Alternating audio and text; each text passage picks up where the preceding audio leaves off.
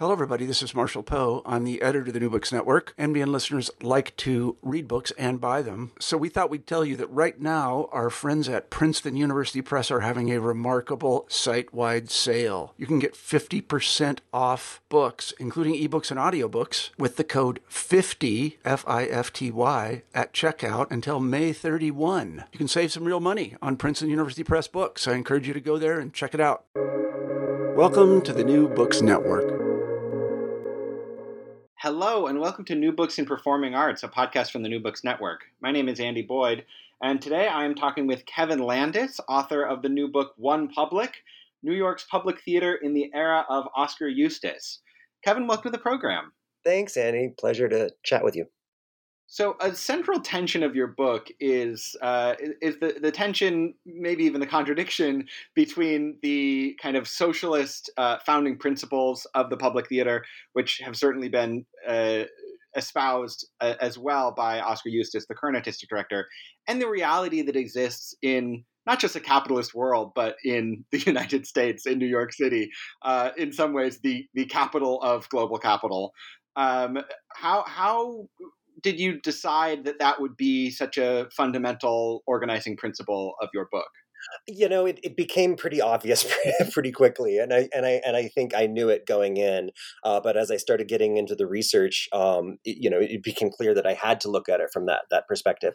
I mean just to put a little background on it for and people don't know i'm sure all of your listeners do but you know the public theater started as as the new york shakespeare festival you know it was in the park it was free for all you know joe papp famously the the, the founder of the company um, sort of famously, you know, socialist in his ideals, wanted everything to be free, wanted to bring Shakespeare to the people. I mean, so that sort of ethos and methodology was um, was, was critical to him, and and and so it is as well um, with with Oskar Eustis. Um, but of course, times have changed in the last 16, 70 years. Um, and you know the the realities of the American theater, the realities of of a theater company that transfers mega shows like Hamilton and um, and Here Lies Love right now to to Broadway makes these they're sort of the capitalist socialist um, tension all that more present. So in every almost every interview I you know I do with with Oskar and with others, you know that that tension um, bubbles to the surface. And I don't, I just want to say, I don't know that tension is altogether the right word because I think Oskar would say that grappling with that, I'm going to just say dichotomy, um, is kind of what the theater's about. So it gives it um, its existence.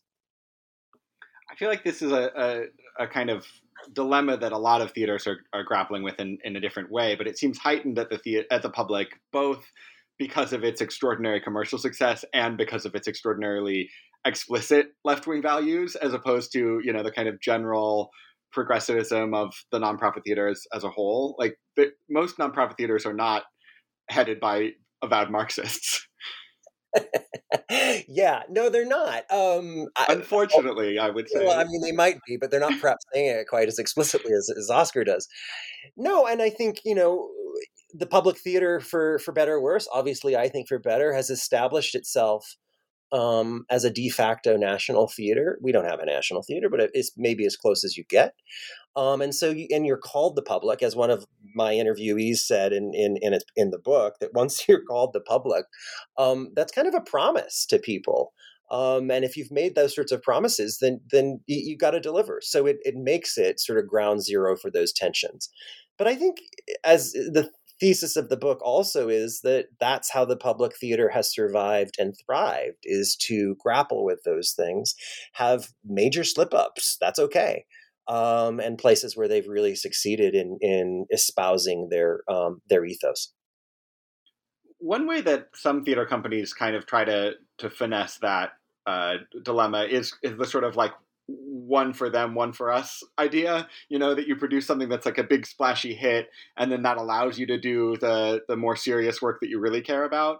But one of the things that's interesting to me about the public is that they really care about the big splashy hits. Like Oskar Eustis really believed in Hamilton as like an important, um, you know, politically important piece of theater to put on, as well as a theater that a, a piece that might well make the theater a, a, huge amount of money over the course of its, um, you know, never-ending run. That's um, yeah, that's exactly right. That they believe in the work that they do, whether or not it's, it's successful financially or not. Yeah. Um, how I do you? more about that, Andy. If you, if Sure, you'd sure, yeah. I think what what you're getting at is is is quite important. Um, and you know, there are public theater detractors who might disagree with me, but I, I really do believe, um, from having worked uh, on the ground and, and interview, interviewed a lot of people, they're not going to push a show to Broadway, or they're not going to encourage a show to Broadway um, with commercial producers, and they're not going to do it in their theater unless they believe in it. Um, so I think that's something that has to to be to be managed. Um, if it's successful on Broadway, I was going to say Hamilton again, but we got to stop using Hamilton. you know, um, Fun Home Fun would be another example. they believed in that, and, and it wasn't automatically going to go to Broadway. Um, very few shows are going are automatically going to Broadway. I think Hamilton was, despite what some people say, but um, but sometimes it's it's a surprise. Yeah. Um, Fun Home is in some ways a kind of unusual show to go to Broadway. It's so small and personal and intimate. But I, I never saw it in the public. I only saw it on Broadway, where I saw it twice, and and I felt like it was such a breath of fresh air to see something that felt, yeah, that felt like everybody involved with it believed in it. Whereas uh, I'm not going to name names, but certain Broadway shows feel like, oh, somebody thought that this was a good way to squeeze some more money out of some intellectual property. Yeah, I think you're absolutely right. I, I mean, again, it's all a matter of taste, but I don't know many shows that I've seen. I can't think of any right now that went to Broadway from the public that didn't, to me, have some pretty um, important things to say about American society. You don't get a lot of fluff transferring from the public to Broadway. I'm willing to be challenged on that if you can think of something, Andy, but I, I don't think so. Yeah, I, I can't either. You, Yeah. you mentioned earlier that the public does have its detractors, and I feel like that's partially because of their idealism. Like when you when you call yourself the public and when you espouse those ideals, you're sort of telling your audience to hold you to them. Um, so I, I want to just give you a chance to kind of like provide the other the other side of that argument, which is um, in your book you clearly articulate that you think the public under the era of Oskar Eustis has been for the most part, wildly successful. So, what do you see as its notable successes, um, not just in terms of individual productions, but in terms of kind of the ethos of the theater over that period? Yeah, and I'm sure we'll dive into it. But I mean, I, I think you're right. I think it has been wildly successful. Right now, in this current moment, you know, there's been a lot of pushback on the public. There's been a lot of pushback on major theaters broadly, and there's been pushback on Oskar. So we can talk about that. But no, I agree. It, I, I, I agree with your assessment. I think it has been wildly successful, um, and we we name all of these major shows. But there are other things that I think are a little more quietly successful that really define what the public theater is. Some people don't know because they only hear about the big things. There's there's six performance venues at the Lafayette uh, headquarters of the public. There's Shakespeare in the Park. Um, before the pandemic, the public was um, uh, was sort of workshopping, I guess, beta testing, and I hope they continue it. Um, so a, a national um, a national network of theaters um, um, doing their public works um, uh, type of performances, which we can talk about. Um, they took Lynn Nottage's Sweat on the road in a way to get that really important um, social, political piece to communities that really deserved and needed to see it, communities that might not be able to come to the public theater, might not be able to go to Broadway. Uh, to it, it, just physically, but also might not be able to afford the you know the ridiculously high tickets of Broadway. So I think the public genuinely, Oscar and his team genuinely believe in in the ideals of theater for all.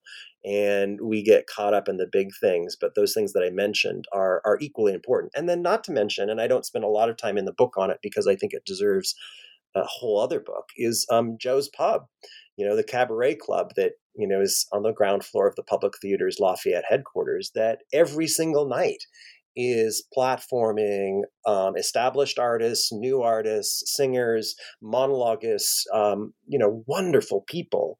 Um, they're giving them a, a, venue to work.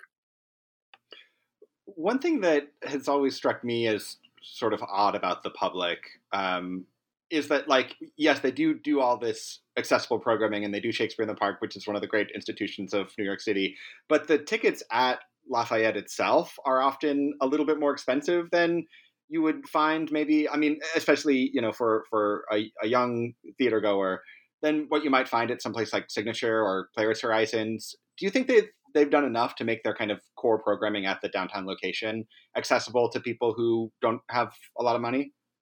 I think the short answer is no. Um, but the longer answer is I think Oskar would say no as well. Um, I think it, is, it has been his um, biggest um, hope for his tenure that he could bring the ticket prices down.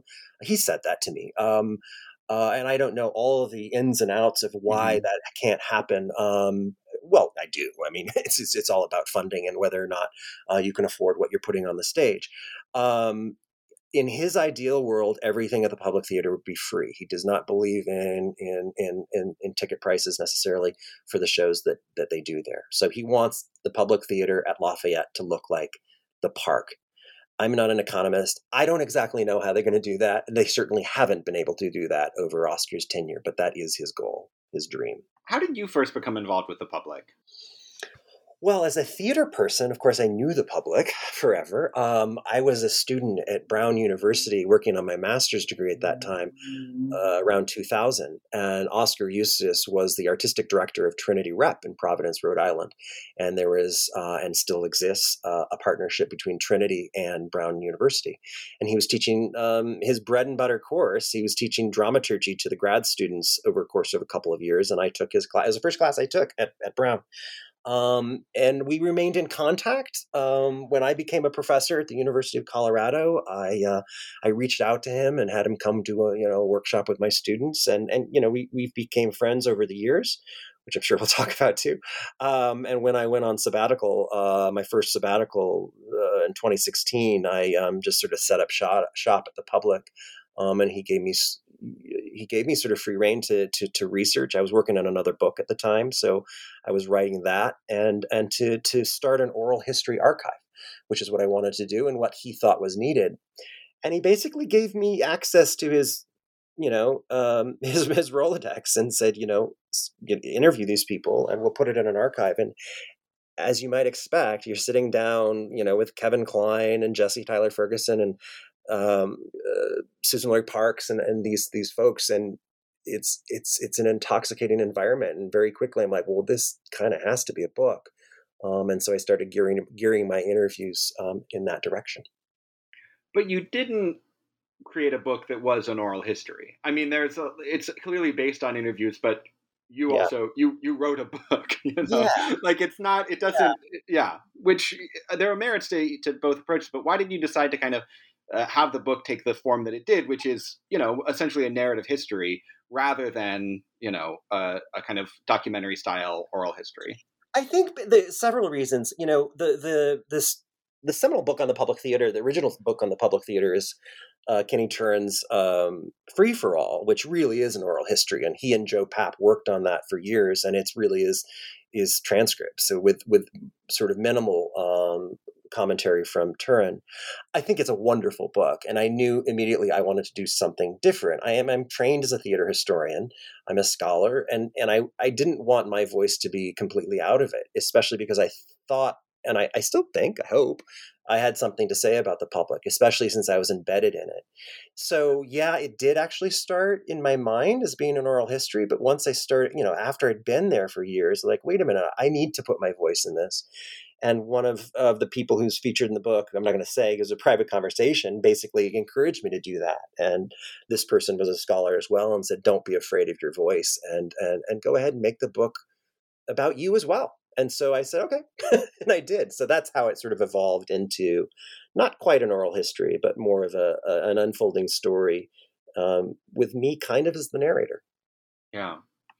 Um, I, I want to be careful about this question because I, I do think that you've achieved this balance very well in the book. But did you ever worry that given the incredible kind of insider access you had to this institution, that your book would be perceived as kind of too much inside the institution?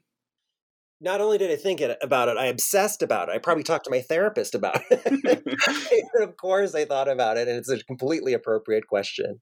I think I came, yes, and I that's where I said like over the years Oskar and I and I'm not afraid to say this have become friends and and mm-hmm. and there will be people who say well then you can't write about it. I think that's bunk actually. I I, I but I came it was a long time before I got to that place. Every person has biases and and I think a scholar's responsibility is to not say that they don't but be upfront about what they are. And I think in my introduction, I'm very clear about you know all of these things that you and I have just been talking about now, so that number one, I'll try not to be. I, I, I will try not to write a palace biography. I don't think I did. I'm critical of the public, um, but at the same time, um, people should know where I stand from the beginning, and then they can make their own choices. I guess for that criticism to stick, somebody else would have to make a case that you're wrong and the public isn't an extraordinary and inspiring institution, which I, I think would be a hard case to make. I think it's a hard case to make. I mean, there's lots of again, you know, we could talk about some of them. They've made mistakes. No one would d- doubt that, and I think I think I hold their feet to the fire a bit in the book. Um, and there are people I think they're detractors of the public, especially right now, who who won't hear anything other than you must, uh, you know, eviscerate the public and all major institutions. I don't feel that way, but mm-hmm. but some do, I think. Um, let me ask you about that then. So you've you've talked about some of the extraordinary accomplishments of the public, but what what do you feel like for you are the major ways that they're either falling short of their ideals or or maybe you think there are problems with the ideals themselves? I'm not sure. What what would you what would you say are what feel like the most kind of salient um, you know criticisms or or just kind of ways that the public could and you think should grow in the next 20 years? Yeah, it's a good question. Um, I, am going to approach this kind of broadly, and then maybe we can we can certainly talk about specific instances. I think I say that you know the title of the book is "One Public" for a very purposeful reason. One, they use that term a lot, and two, it's a pretty confounding term. I don't know what one public means, and I think when you when you create a theater and when you create sort of an ethos, not just in the in the public theater, but in American theater broadly, that we are for all, um, you have to start interrogating what that means and what your abilities to create theater for all actually looks like. And I think that's a major challenge at the public theater and one that we already touched on. Does the public sometimes become elitist because people can't afford tickets at the Astor Place um, uh, headquarters or because they can't pay. I mean, who can pay six, seven hundred dollars for a ticket to Hamilton as it was in the early days of Hamilton? That is elitist. There is just no question about it. Um, and and so while I don't know that we can necessarily assign blame to any one person institutionally, our uh, theater at this sort of a level has has become out of reach. Um, and so, if you're claiming that, you know, if the founding um, um, parameters of your theater company are accessibility, you have to step back and say, well, we're not accessible. We're working hard to be more accessible, and I do think they are. Um, but I think that really is the biggest conflict. Um, again, I'm not the type of person to say throw anyone under the bus and say this it's your fault because you didn't do this, this, and this. I think this is the the the the major problem in American theater right now, and you see it everywhere to the the Washington Post um, editorial that was is so controversial as we're speaking about this that came out a couple of weeks ago. What is the way forward to make theater less elitist? So that I think is a broad based, broad brush approach to what I think the public is, is struggling through, um, but I don't think it's unique to them. Um, let's talk a bit more about Shakespeare in the Park. Um, which is yeah truly one of the great things about about living in New York. I, I saw the production of Hamlet earlier this summer. I'm very excited for uh, for the short run of Tempest that's coming up. It, it's yeah. something I look forward to every year. Um, you spend a lot of time writing about the production of Mother Courage, which is of course by Brecht, not by Shakespeare. Um, but was a was a very notable production, not just because it uh, brought together Tony Kushner, Oskar Eustis, George C. Wolfe, and Meryl Streep in a single production. What else made that production um, notable and, and something you wanted to write about? well, part of the reason I wanted to write about it is because of what you just said. I mean, who doesn't want to read about Meryl Streep and Oskar Eustis and Tony Kushner and George C. Wolfe?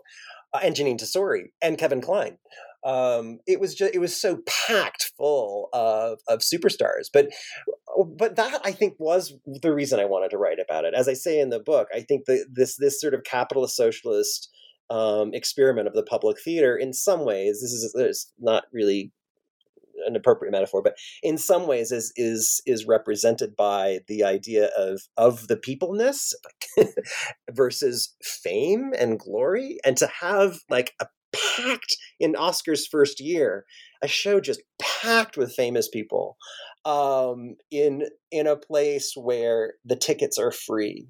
where you can go, you can stand in line and go for free to watch the greatest actor in American history, in, in, in Meryl Streep, um, perform one of the greatest roles uh, in, of the 20th century. Uh, that to me, and no, it's not Shakespeare, but that speaks to what the public is trying to do in in kind of beautiful ways. So I chose that play not necessarily for its success. The reviews of it were, were decidedly mixed, but because that that famous, uh, the packed full of fame um, element to it really got at something that I was very curious about. Yeah. Another um, Shakespeare in the Park production you write about is the version of Julius Caesar in which Caesar was intentionally portrayed as kind of a Trump-like figure. Um, this was famously controversial, and there were protests at the theater by, um, you know, right-wing people who may or may not have uh, actually seen the play or had any intention to see the play. Um, I've talked to people, including like you know people who are quite close to the public, who think that this was a mistake. Um, do you think it was a mistake, or do you think on its on its artistic merits it worked? What's your kind of your evaluation of that production? Uh, yeah, that's an interesting point. I don't. I'd love to know what people have said off the record to you about why it would be a mistake. Um, the pe- people who I've talked to have said that they think that it showed that the public didn't understand how a story could go viral in the internet era and become much bigger than you would think it would be. They just didn't they didn't understand that the media landscape had changed and that you couldn't just do something and have it be a New York story anymore. Gotcha. Yeah, that can that can help me focus my answer. Um, yeah, that is interesting, and I write about in the book that I thought it was con- that it was interesting that they were caught unawares on that. Um, in retrospect, remember what year it was. I mean, um, it was it's sort of early in our in our our Trump uh, obsess our global Trump obsession. Um, was it actually 2016 or was it was it 2017? Uh, oh, I'm blanking right now. I know. Look at okay, that. I, yeah. I, think it was 17. I think it was 2017. Um, but, but that's also the Trump problem. I mean, that's that's what you know. That's that's what I feel like liberal America did to Trump is underestimated the power of this you know rabid viral online following to warp our politics in you know uh, ways that we're still feeling the ramifications of today. Yeah, I think that's totally right. I think um, I, I, think it was a little early in that in, in in our contemporary era and the way we feel about social media and the way we feel about the idea of quote unquote fake news. Um, so I think that the public was caught unawares is not that shocking. That said, and mm-hmm. I don't to boast on this, but I write about it in the book that I was working. You know, I followed that show, um, thinking this this could be interesting, and and I I say this in the book. I mean, one of the first sit downs I, I interviewed Oskar periodically over the course of that production, and I said to him like don't you think this is going to be a little controversial? And he said, look, if this show inspires a presidential tweet, I'll consider, I don't remember the, the quotes in the book, I'll consider that a win or something like that. Um, so he, he, he said that kind of jokingly, but he knew that the potential was there to, you know, for a president to send out a tweet. Now, it became a lot more than just a presidential tweet. I mean, and in fact, I don't think Trump himself tweeted about it, but Donald Trump Jr. did, and then the right wing me- media got a hold of it, and then it became a whole thing. So I don't think Oskar was completely shocked. I think that the degree to which it got um, close to out of control was what was very upsetting and shocking. Yeah. And I guess I should say, I mean, for those who don't know, who I mean, but that that show has become one of the most famous shows in modern American theater history. I think, you know, by the end of the run, um, and and P.S. the the controversy didn't really happen until the last week of the run. Um, there was a, you know, a a show at a protesters stormed the stage. Um, it was it was a scary it was a scary proposition one of the things that seems odd to me i mean i i i didn't actually see this this production but you know one of the things that oskar eustis has said i'm paraphrasing is, is basically that he thinks julius caesar is a cautionary tale about the the ways that using violence to achieve political ends kind of always is doomed to fail or something like that. Um, which I think is yeah, sure. I mean that uh, that that's certainly a valid reading of Julius Caesar. It doesn't seem to me to be a particularly valid reading of like what was going on in with Trump in 2017. Like there was nobody on the entire left half of the political spectrum that was really seriously suggesting using political violence. In fact, those suggestions only came from Trump's side of the aisle. so I mean, it, it seems like a weird thing to sort of have a play that, to me, seemed to be kind of warning liberals to not take up arms against Trump when that was never really an option, you know? I hadn't thought about it in that way, and so you're going to have to forgive me. I'm going to just have to ponder on that thought. Um, but yeah, you're exactly right. I mean, he he said, and he said this, I think, before the controversy too. It's like the point of Caesar, and it is the point of the play, mm-hmm. uh, is, is, to say you you know. It, you know, illiberal means of going after a, a, a politician like that will will will not not succeed. And of course, historically and in Shakespeare's play and in Oskar's retelling of the play, it it doesn't succeed. I mean, you kill the you know you kill the Caesar or the the Trump like character, and and things don't go well afterwards. Things fall apart. Um, but yeah, the context is very interesting, and I hadn't thought about it that way. Yeah.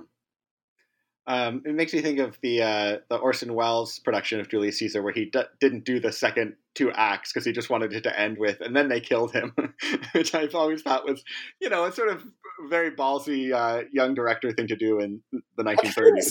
Point, I think, yeah. maybe the entire point, but yeah.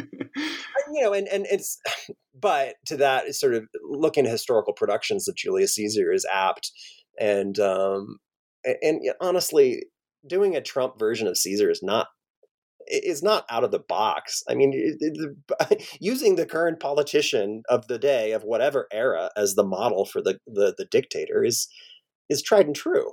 I mean, there was an Obama Caesar, you know, at a theater during Obama's tenure. Um, I think the point of this was it was it was really blatant. It was in Central Park. I mean, literally within the shadow of Trump Tower, and we live in a, a social media world that that is happy to cause controversy this question may be a little inside baseball, but I think it's relevant, which uh, is about the lobby redesign. Um, part of Oskar's tenure has involved a, kind of overhaul of the physical space of the public theater. Do you think that that overhaul has helped to make the space more accessible? Has it has it helped them kind of achieve their goal of being a theater for the whole city? Um, I'm not an architect. I know that I know the I know the building quite well. Um, and so you know uh, you know a, a good architectural um, scholar could talk about whether or not it works. I think it works. I mean the point was as i as i write about is to make to to create a space that in some ways feels like a stage. And uh, the way i describe it is it almost also feels like a, a, mini grand central station. You kind of walk in and there's you know neon lights and go you know and and, and pink and and and the right in the middle of course is this is this wonderful chandelier that that spouts out you know words of shakespeare and and, and so it feels very much um, like a place where people gather, not a living room, but more of a, uh, as I said, a grand central station. So in my mind, and and and knowing what it looked like before, I think it's it's a massively good upgrade. Um, I think. Um, and I, I, I know that there are long term plans to, to think about how they can continue to improve it. Um, one of the things that you know it's it's a little bit of a crowded space. There's you know things like you know I think Signature has bookstores and shops and things like that. That doesn't have that's not in existence at the at the public. But um, the idea to make it New York stage and to make it a place where anyone can come and sit on the steps and have lunch and feel like it's theirs, I think in that way it's successful. Yeah, it's interesting that you compare it to Grand Central Station because uh, what strikes me about that is that Grand Central Station is not a place you go to like hang out. you know, like it. I, I've been in that lobby a number of times, and it feels like yeah, it, it's it's very efficiently sorting you to the space you're supposed to go. But you mentioned Signature. I mean, Signature very much feels like you know you, you can you can spend a half an hour, forty five minutes after the show and not feel like you're being weird for still being there, you know?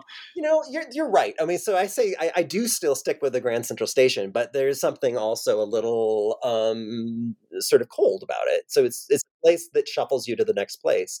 And I think that's probably a good description. Um, they have a lovely mezzanine that you know, which they are they've put books in and they're trying to invite you to come. They they put in a, a, sort of a fancy restaurant called the library, which is excellent, which is very clubby and cozy and and feels like a place you want to sit. But you're right that that downstairs is is kind of bright, and you just kind of want to get to the theater. Yeah. I guess maybe some people would think it's like exciting, you know, how bright and busy and, and bustling it is. I guess that's probably what they're going for. I think the the this the cityness of it is the steps in front. And you know, I say this to friends of mine who don't know the public theater, but you can go sit on the steps and and this happened to me and like there's Kevin Kline, you know, or or you run into a, a playwright, and that there's um, there's sort of a sense of of people coming and going in a, in a sort of exciting arts forward way. Um, I'd like to talk about Sweat, which is one of the plays you write about, and and I think is the greatest play of the past ten years. Uh, you know, both in terms of craft and in terms of content, and just in terms of its you know incredible timing. I, I was a student of Lynn Nottage's, and somebody in my class asked her when that play premiered. They were like, "Did you time this so that it would premiere like right around the election?" And she said, "Of course I did." Which uh, is just sort of like a, a, a great. I mean, she's very thoughtful about not just the writing, but how the writing is is presented. Um, but also, you know, it's a play that thrusts us back into that central question of, you know, this is a play about factory workers in a deindustrializing Pennsylvania town.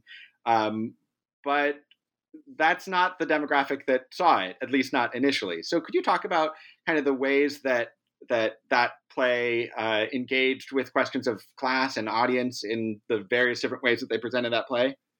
Yeah, I can, and and since you're a student of Lynn Nottage's, you might be able to add add more that I can't.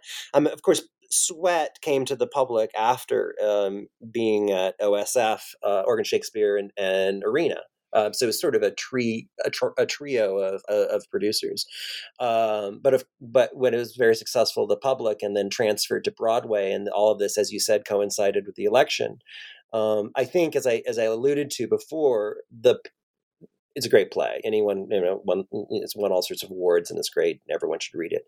Um, but I think the public theater's stamp on it, which which um, Lynn and Oskar and all the people involved were very keen on was to get it outside of New York. And so the mini tour that happened um, at that time, I think is a critical is critical, and that's what I mainly write about is critical in the understanding of sweat. Um, it went to they did go up to Pennsylvania and show it um, to the people of whom it was about.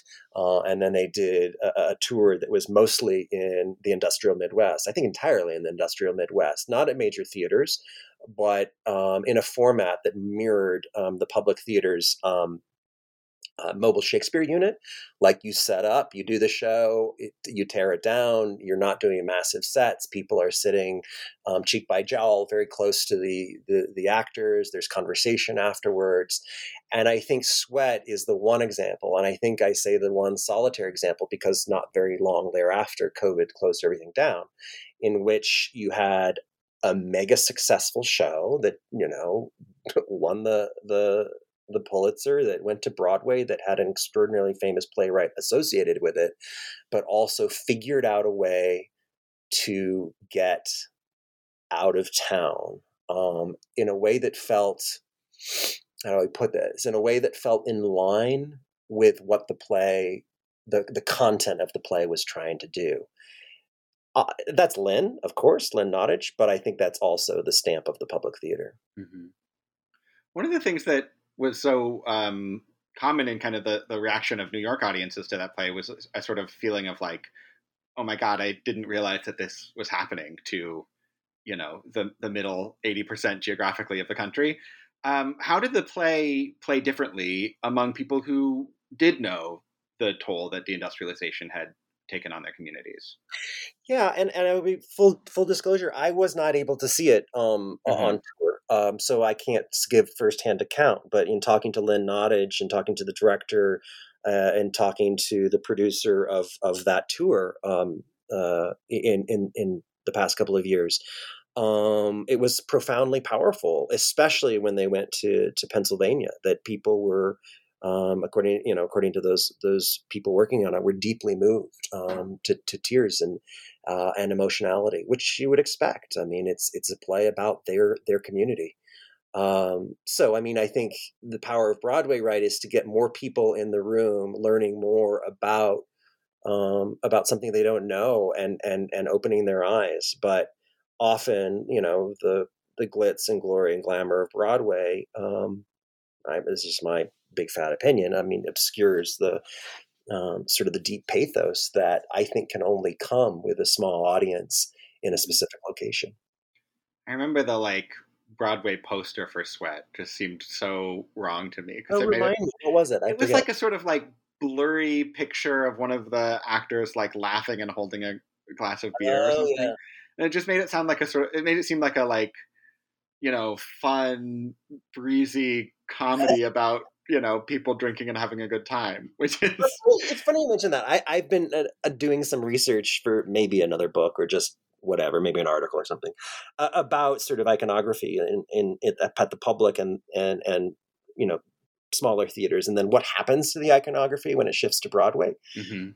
Yeah, and you're exactly right. I mean, this over and over and over again. It goes from sort of with the public and then onto Broadway. It goes from this sort of gritty sort of iconography and and and um, and look um, to something that's going to sell broadly. I mean, there's, there's reason it's not an article. It's sort of like a well, no, duh, it has to because that's what Broadway does. It has to sell to a wider audience and an audience that's made up of, you know, uh, more tourists and and and people spending quite a lot of money for one evening. Um, but yeah, sometimes it it's just totally wrong. Doesn't look like the play at all. Yeah. Another play that had not made it to Broadway when you finished the book, but has now come to Broadway is Here Lies Love uh, by David Byrne and Fatboy Slim. Um, and it seems, I get the sense, I, obviously, you know, we, if you write a book, it's not going to stay, you know, um, completely up to date forever. But I get the sense that you sort of thought it would never make it to Broadway and that its time had passed. And yet here it is. Does, do you feel like that tells us anything broader about the state of Broadway today? It just said, yeah, I think it does, and I have lots to say about that. Is perhaps my not a favorite show in the history of the public. Not necessarily, I don't know if it's the best, but it's the one I was most connected to, and I saw it four times at the public, and I interviewed David Byrne about it, and and it's the only play that has an entire chapter in the book. Um, and you're quite right. At the end, I'm like, and this show never went to Broadway. Books published, and like the next week, it goes to Broadway. Um, so I was shocked, surprised, and I would like to say my book had a per- certain amount of um, reason. No, it didn't. No, no one moved it to Broadway because of what I wrote. But um, the surprise about it is that the, I don't. Well, I don't know. I can only speculate since it what it opened last month. Um, but obviously it needed to find a theater it needed to find funding i assume um, and it, you know it needed to find an audience uh, i think it probably just needed to find money where, where they could transform a theater david byrne wanted that show originally to be in a club um, with you know that's the way it's built the way it is like with stages around the club and you go here and you see a song and then you go over here and you see a song and it's sweaty and people are dancing and you know he says by the you know in the process of writing that show over the 10 years of writing and creating it those sorts of clubs went away in new york city and there really wasn't a venue for it. But that the public theater up at the LuEsther Hall which is one of their smallest theaters was willing to uh, not only workshop this but put in the resources to kind of recreate a club that's very hard uh, on Broadway, and the economic um, ramifications of having to take seats out and and get audience on their feet dancing is huge. So back then there was no they, they couldn't figure it out. There was no space that would could really accommodate it financially, and Broadway was booming, and and and and um, things weren't moving. But I think, this gets to the second part of your question, and I'm I'm speculating a little bit here, Andy, but things are opening and closing on Broadway relatively quickly right now. There's mm-hmm. there's spaces to there's spaces to be had, and and maybe that's part of the reason. I, I don't know the exact reasons because I was I was surprised when it when it transferred, and if if I had known, I would have held off on the publication date two weeks, so I could have just said that. Yeah. Um, but I'm happy it has, and I have seen it on Broadway, and I think they preserve. You know, it, it does feel much more cavernous and uh, and Broadway in quotation marks, but I also think it preserves the intimacy that I think is essential for that show. But it's also a show that is. I kind of rambled there, but no, that's all right. It is a show that is kind of about glitz and glamour, so maybe it doesn't have quite the same problem of you know how does the meaning change when it gets to Broadway. I mean, it's it's kind of it kind of is supposed to be a big spectacle. It is. I mean, in some ways, it does work. I mean, I mean, for what you're saying, but you you do have to take seats out. I mean, for those who don't mm-hmm. know, I mean, the show happens on the stage at the Broadway Theater, and the audience is there on top of it, um, and it extends out into the orchestra, and then sort of what what you might call the traditional audience is the mezzanine. Um, I don't know the numbers in the Broadway theater, but I, I, assume they're much lower than what they could normally accommodate in there. So that's lost revenue. Mm-hmm. Another show you write about is Fun Home, which we've talked a little bit about earlier in our conversation. You say that in, in a way that show was as transformative as Hamilton. Um, what what do you feel like was so notable about that show? I mean, I I love that musical. I think it's one of the great musicals of the of the last you know 20 years. But other than its equality, what made made that show um, such a, a milestone for you?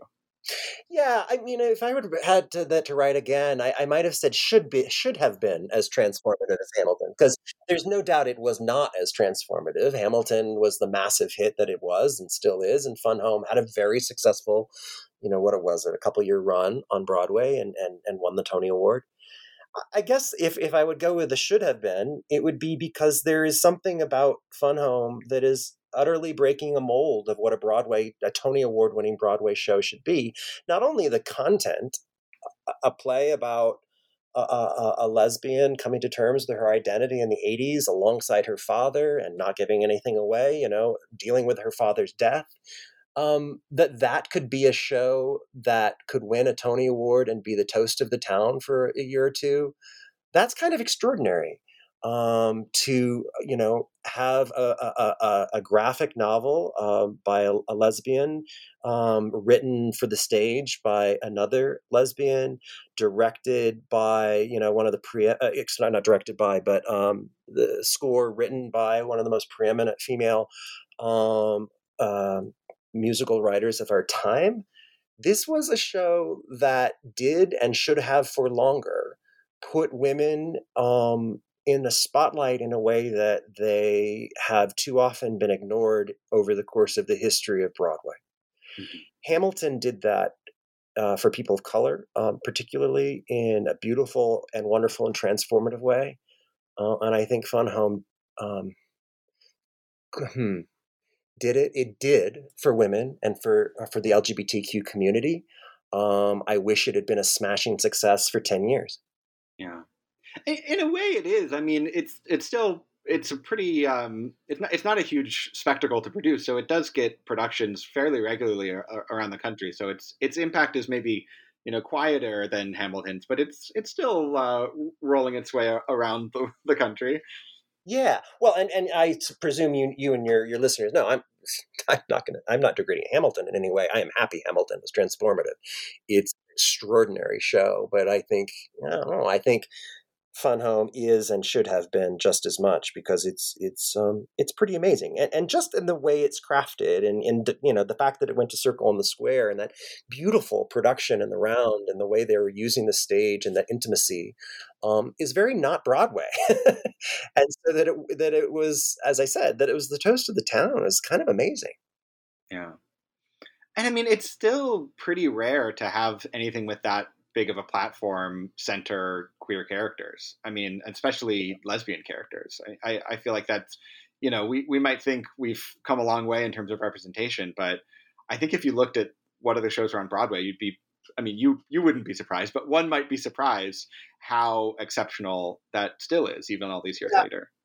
Yeah, and I guess like, some of the research I want to continue to do is actually look a little bit more in the time that that's been since since the close of of, of that show to now, and whether or not it has had an appreciative um, effect on on what goes to Broadway. Off the top of my head, I don't know, but I, you're right. We've moved in in in good directions, but there is a long way to go.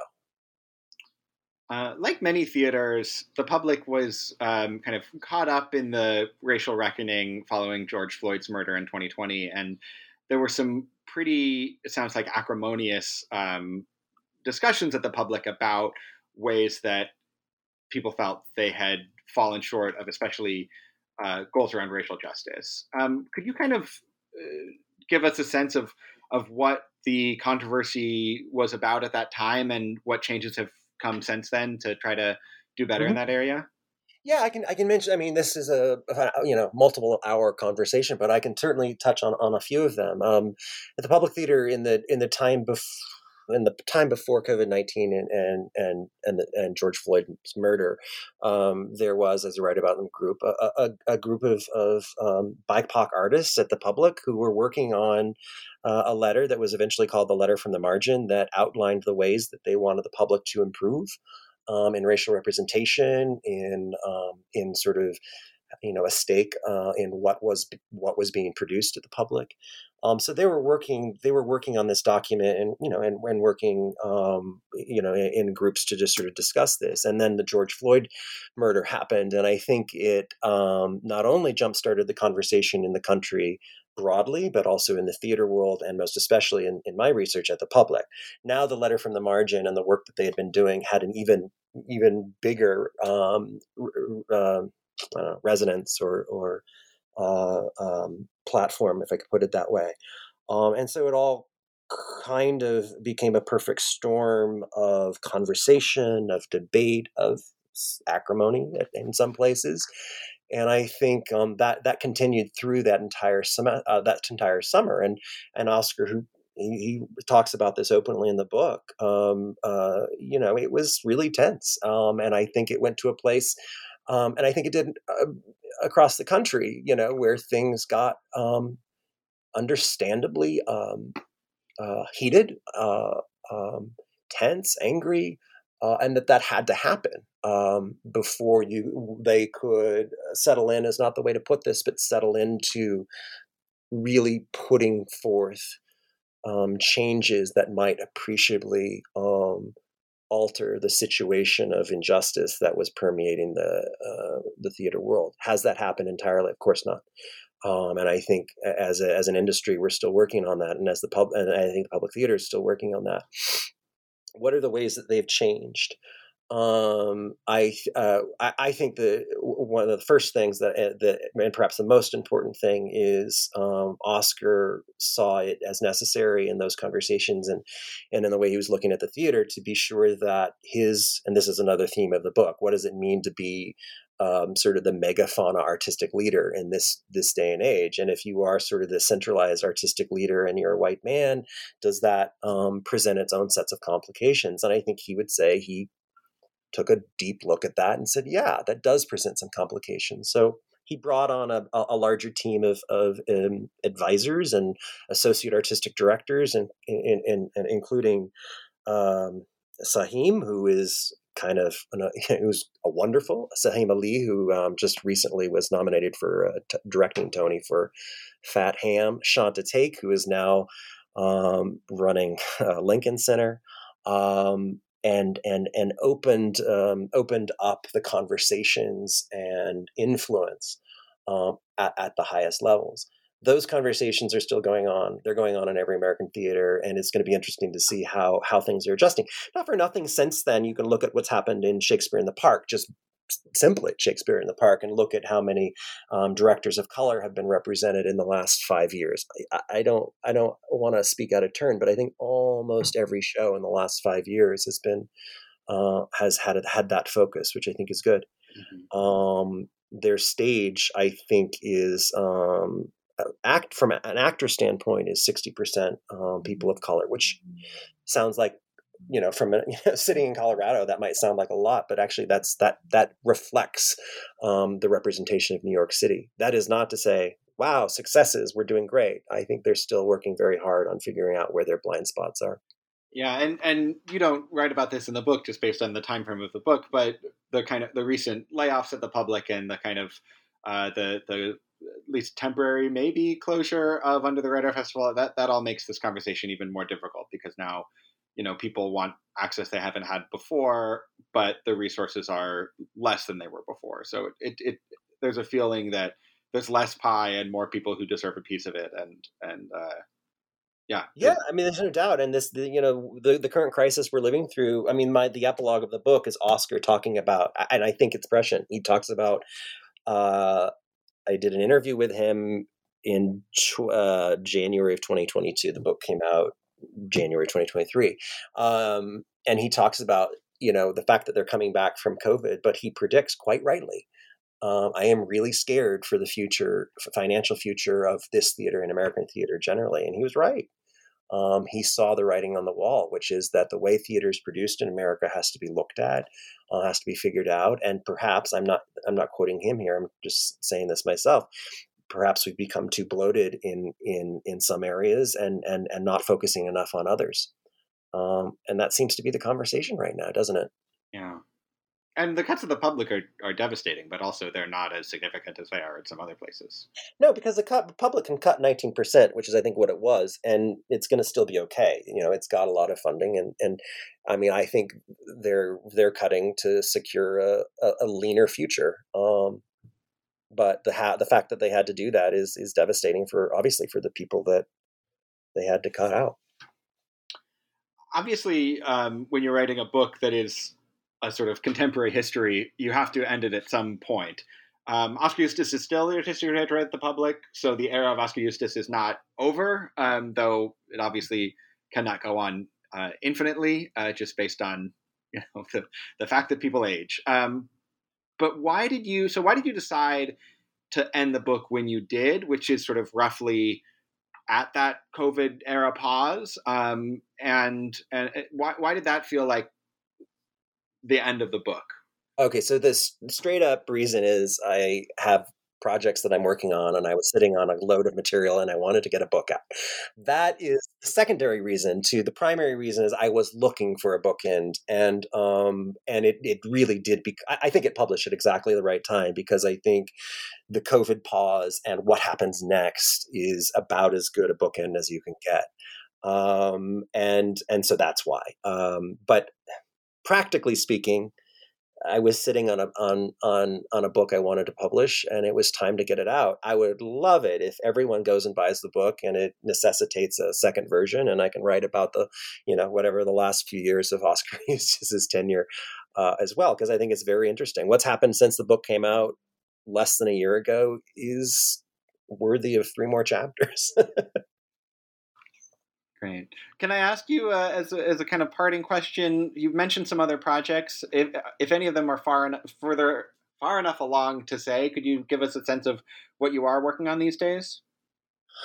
Uh, yeah, I, I, I won't, I'm not going to be specific. I'll tell you things I'm interested in because I'm, I don't have a, I, I, I don't quite yet know the directions I want to take. But I, what I just said is is fascinating to me. I had to end my book somewhere, um, and I think the public theater it can be representative of major not-for-profit theaters in New York in a way that I want to expand on. Um, you brought up Signature. I love Signature. I mean, I'm embedded in the public, but I also want to see and look at how some of the experiences that the public is going through in the last couple years and American theater is going through can be um, extrapolated into you know sort of a larger conversation about why we need theater. What what is the reason for theater? As a professor and a lover of theater, I got my answers, um, but I think we're still sussing out our our need value. That's a horrible way of putting it, but I think you know where I'm going. I mean, COVID made us say to ourselves as we as we started going online to save our, our jobs and our livelihoods made us ask what is theater for? Mm-hmm. um, and i'd like to see how that conversation plays out and and you know maybe work on some articles that that sort of delve into that a little bit more. Did that involve any kind of a, a reframe or a clarification for you about your answers to those questions yeah, I think, and I think, and I, uh, yes, and I'm, and forgive me, I'm going to just sort of think out loud a little bit here, and and then feel embarrassed that this isn't a podcast, and I have to stick with it. Uh, but I guess to a degree, the idea that theater, um, how do I put this? I think I agree with Oskar in that theater is an essential good. It's beyond an essential good. It's an essential. Um, need for a democratic society. It is an essential need for a compassionate society. Um, and theater, in the broadest sense, the idea that human beings can gather next to each other, breathe the same air, which COVID said you cannot do, and look at each other and see the person next to them weeping as they watch a play and empathize. He talks about that a lot. Theater gives us the chance to empathize with others. That's why I believe theater is essential how we move forward and make the, that essential thing um, the most important aspect in the way we create theater, I think that's the big question. Um, there are those who say big institutions have to die. I disagree with that.